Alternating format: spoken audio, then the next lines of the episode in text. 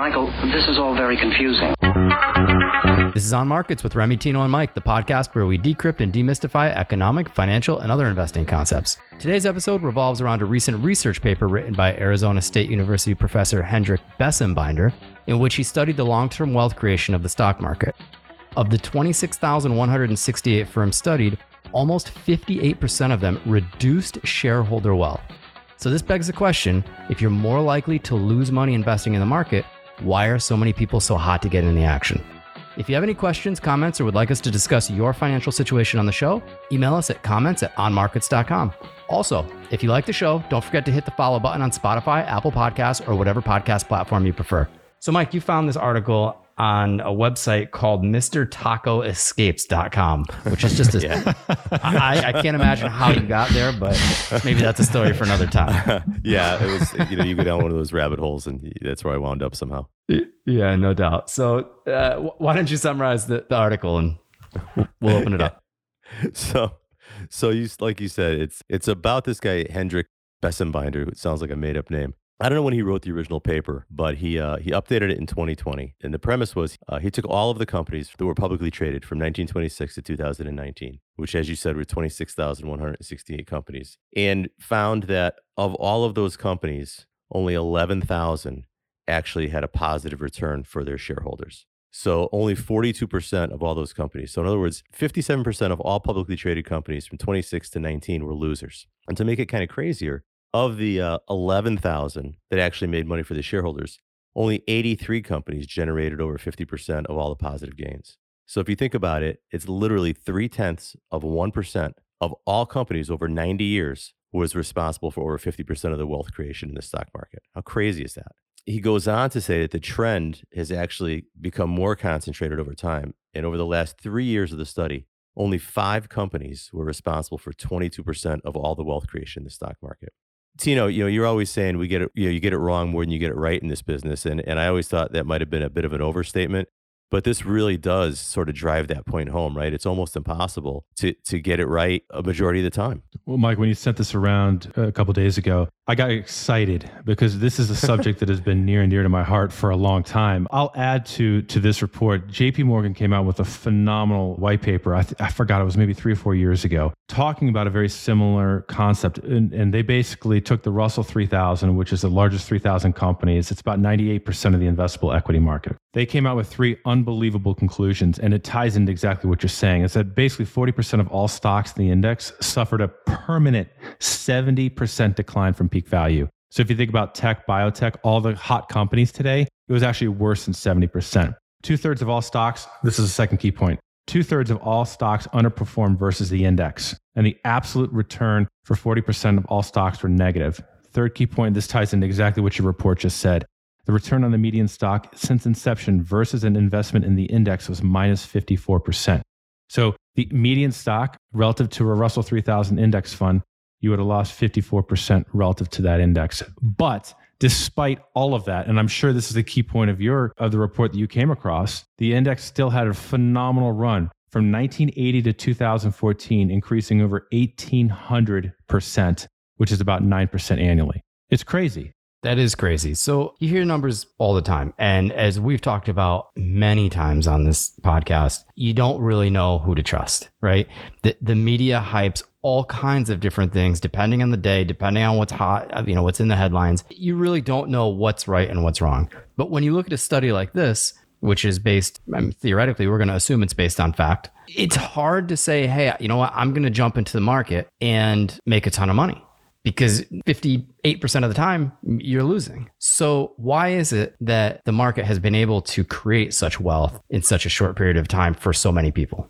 It's it's a bit of a paradox. Well, we just stated a paradox to a certain degree. Such a small percentage of the winners are driving the majority of the gains. It's a lot like why venture capital has made so much money over the over the long run as an asset class. If I'm a venture capitalist and I have 10 investments, I'm pretty much sure that eight or nine of my investments are going to go to zero. That's the venture capital model. Now, again, take a step back. Venture capital meaning that I'm investing in companies that may not even have revenue yet. Okay, so very early stage. But all it takes is that one winner to really produce phenomenal returns. So it's not that much different in the equity market. you don't have to necessarily go out and find the next Amazon. You don't have to go out and find the next Google or whatever it may be. You can still invest in the market, quote unquote, the market, a diversified group of stocks or investments, and you can still achieve your goals because rather than having to try to find those one or two or three home runs, you invest in a bunch of stuff knowing that a lot of that stuff is going to go to zero or maybe not to zero but it's going to it's going to perform poorly over time So the other thing that I found interesting about this, and there's a another chart here. It's the best performing stocks of the S and P over the last 30 years, from from 1990 to uh, to 2020. And in the top 10 is Monster Beverage, Jack Henry and Associates, Cerner Corp, Ross Stores, Kansas City Southern, Altria Group. You know, we talk to clients all day long, and all they want to talk about is Apple, Google, yeah, Amazon, admittedly, and that is obviously number one. But but some of these other companies are well, you've heard of them. I don't think those are the companies that come to mind as being top performers of the S and P over 30 years. Unless I'm wrong, maybe I just don't know enough about it. No it's usually the ones that people don't talk too much about here's a, here's a great statistic i saw the other day from uh, charlie Bilello's blog who's a very well-known and very prominent financial blogger he showed a chart since 2004 google ipo'd in 2004 Okay, so he showed the phenomenal return that Google has has has returned investors since 2004, and he compared that to another stock on the same chart, which was multiples higher than Google at the same time, IPO'd at the same time. That was Domino's Pizza. Yeah. How does that really make sense to the average person? I don't think it does. To me, this outlines the need for a good asset manager and a good wealth manager, right? Because how does the average person even know where to find some of these companies? I mean, some I, I read this list. I, I've never heard of a bunch of these companies. Well, I think the difference here is that what are you trying to achieve? Are you trying to find the next home run, or are you trying to achieve a financial goal, which is I don't know, whatever it may be, you know, growing growing your capital in retirement? Because those are two very different objectives. Here's the, you can make money picking stocks. I, there's a lot of people, a lot of pundits out there that say you can't do it. It is 100% possible to do. It's just really, really hard. It's a lot of work. The best stock pickers that I've met in my career, they follow at most six to eight stocks with on their radar, maybe another eight or 10 on kind of that tier two level where they're watching, but they haven't really done the analysis on. When one of their companies reports earnings, they're generally speaking working for 15 to 20 hours, updating their models, getting everything set to make sure that they know every little detail about that company going forward. It's a tremendous amount of work, but it can make you money. I don't think a lot of people, frankly, that are that are retiring or, or about to retire need to worry about that what you can do is you can invest for different reasons invest for growth i don't necessarily need to go find that next amazon like we said earlier let's create a diversified holding of stocks put some thought behind that and that's going to get me to my goal as long as i can be patient which is generally speaking the where most people fall apart because you know nobody likes to be patient I think what Remy's saying though, Tino, is like if you look at this list, like just pick a random one, right? Number seven over the last 30 years, the S&P performers, Kansas City Southern Railroad. They had a uh, what 24.8% annual return for 30 years. Who in the name of God would have invested in a in a uh, maybe it's not a railroad, maybe they have all kinds of other businesses, I don't even know. But I certainly would not have chosen a railroad 30 years ago as something that I would anticipate would be a top 10 performer of the S&P. No doubt. Yeah, how do you know that? How do you how do you get that? I mean, that's mean, a good that- example too, Mike, because of, of all the things on here, that that one in particular seems like it it should be a, a declining industry, right? It was a declining industry. I was actually, um, it's funny you mentioned railroads. I was a little bit involved with this sector maybe 15 years ago. It was a terrible sector for the longest time. You're right. 30 years ago, railroads were fragmented. They were terrible businesses, high operating costs. And you know what happened? They started consolidating. They started focusing on profitability and not revenue. They were doing all these things that would, would make them a very attractive sector to compete in. And they got their act together, to be blunt. As a result, they were able to produce some phenomenal returns. But to be that analyst or that stock picker who could have anticipated that before it happened, it's really tough to do. You know, it's it's like anything else. Like how do you how did how did um this is where my sports references go to go to hell. That uh who was that Boston Red Sox guy who had batted 400 forever? Ted Williams? Ted Williams, thank you. How do you consistently hit something higher than everybody else? You're just really, really good relative to the rest of the competition. There just aren't that many people. We always talk about there are only so many Michael Jordans and Tom Brady's in the world. Talking So about the, I'm looking at the top 30. Of those top 30, what's the most shocking to you? Let's put the railroads one aside. We already talked about that, but pick one that, that is the most shocking to you. I'll tell you mine. which is number two, Monster Beverage. Oh, I know. You kidding me? Monster Beverage? It's like the Red Bull alternative, right? Monster energy drink. Yeah. Listen, I wouldn't have picked them ahead of Red Bull. Never No mind doubt. number Me two either. in the S and P. What surprises me the most is without question Best Buy. Yeah, that's a good one too. I didn't even know Best Buy was still in business. Legit, I thought they went out of business. I didn't even know. Yeah, I thought they were like one of those companies that were that went bankrupt. So I've gone I've gone four times now. The first three times they were temporarily closed, and the last time they were permanently closed. Best Buy is a company, and we're not we're not giving stock advice here. Let's be clear, but Best Buy is one of those companies where I just I look at how the business model is set up. They're locked into these incredibly long term leases. They're the anchor tenant in most of the locations. They've got these huge fixed costs, labor costs, all of this, and now you're going to sit there and tell me you're going to compete in the online world. I, I it just it's staggering to me to see that number up there. Yeah, you're right, Mike. A couple years ago, I mean, they cleaned house back in what was it the mid 90s, mid to late 90s. But today, it's shocking. Well, that's the other part of this, right? I mean, some of these some of these companies were super successful. This is over 30 years. So some of these companies probably were were so had so outperformed some of the other companies in this list maybe a few years ago. You know, Ross stores, that's probably the one that shocks me the most. Ross stores? I've never even been in a Ross store. Oh, I could see Ross. Too well, think about Ross though. I mean, I think you're not the right demographic. Yeah, there's a certain demographic that that goes to Ross, and and also there are other brands. But all, well, look, it's like um, you know, I remember I was involved with the Dollar General IPO back in what was it, 2009 or 10 or whatever it was, and I, I kind of laughed at the business model until you started seeing the economics behind it and the loyalty of the shoppers in the locations that those stores existed. And you're like, wait a minute, there really aren't any other options options to shop at. And most importantly, when it comes to retail, the most important thing you got to think of is that the online competition just isn't there. I mean, what are you going to do for like, or, or Ross is a good example. You know, a lot of those stores have discount clothes and whatnot. I mean, that's a really hard thing to compete against on, in the online world. So they are somewhat protected.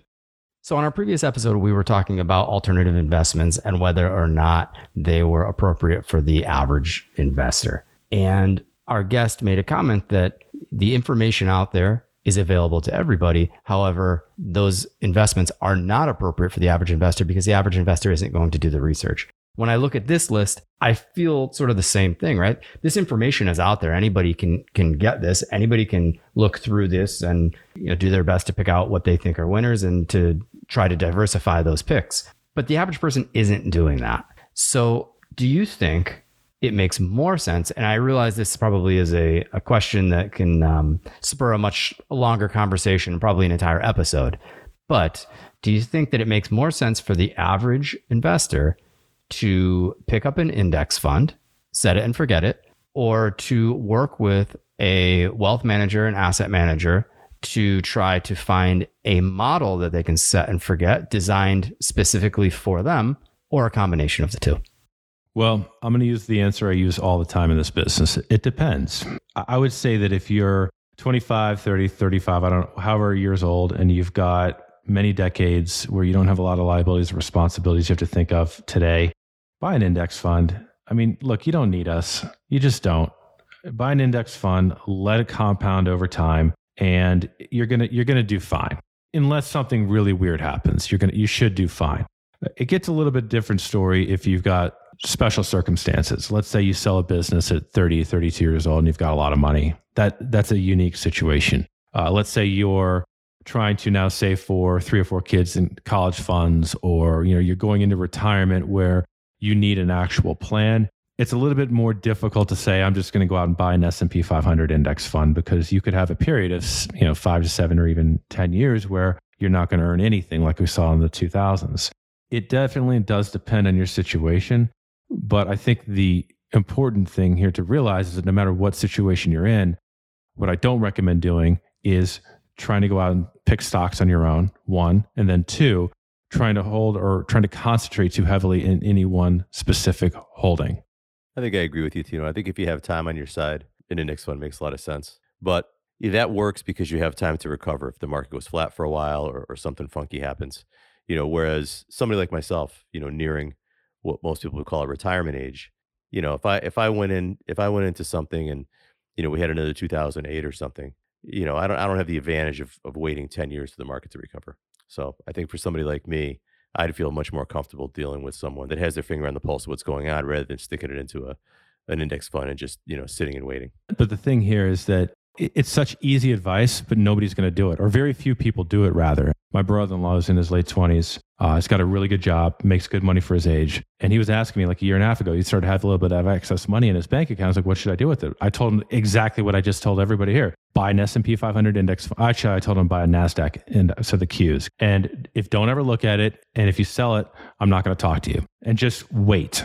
And he's a smart guy. We're talking about a Fulbright scholar, very, very bright guy works for a good company, very financially savvy. He lasted almost, almost four months before he had the urge to trade it. It's just hard. It's a hard thing to do. It always comes back to that inaction. Yeah. All right, so I'm going to ask one more more controversial question.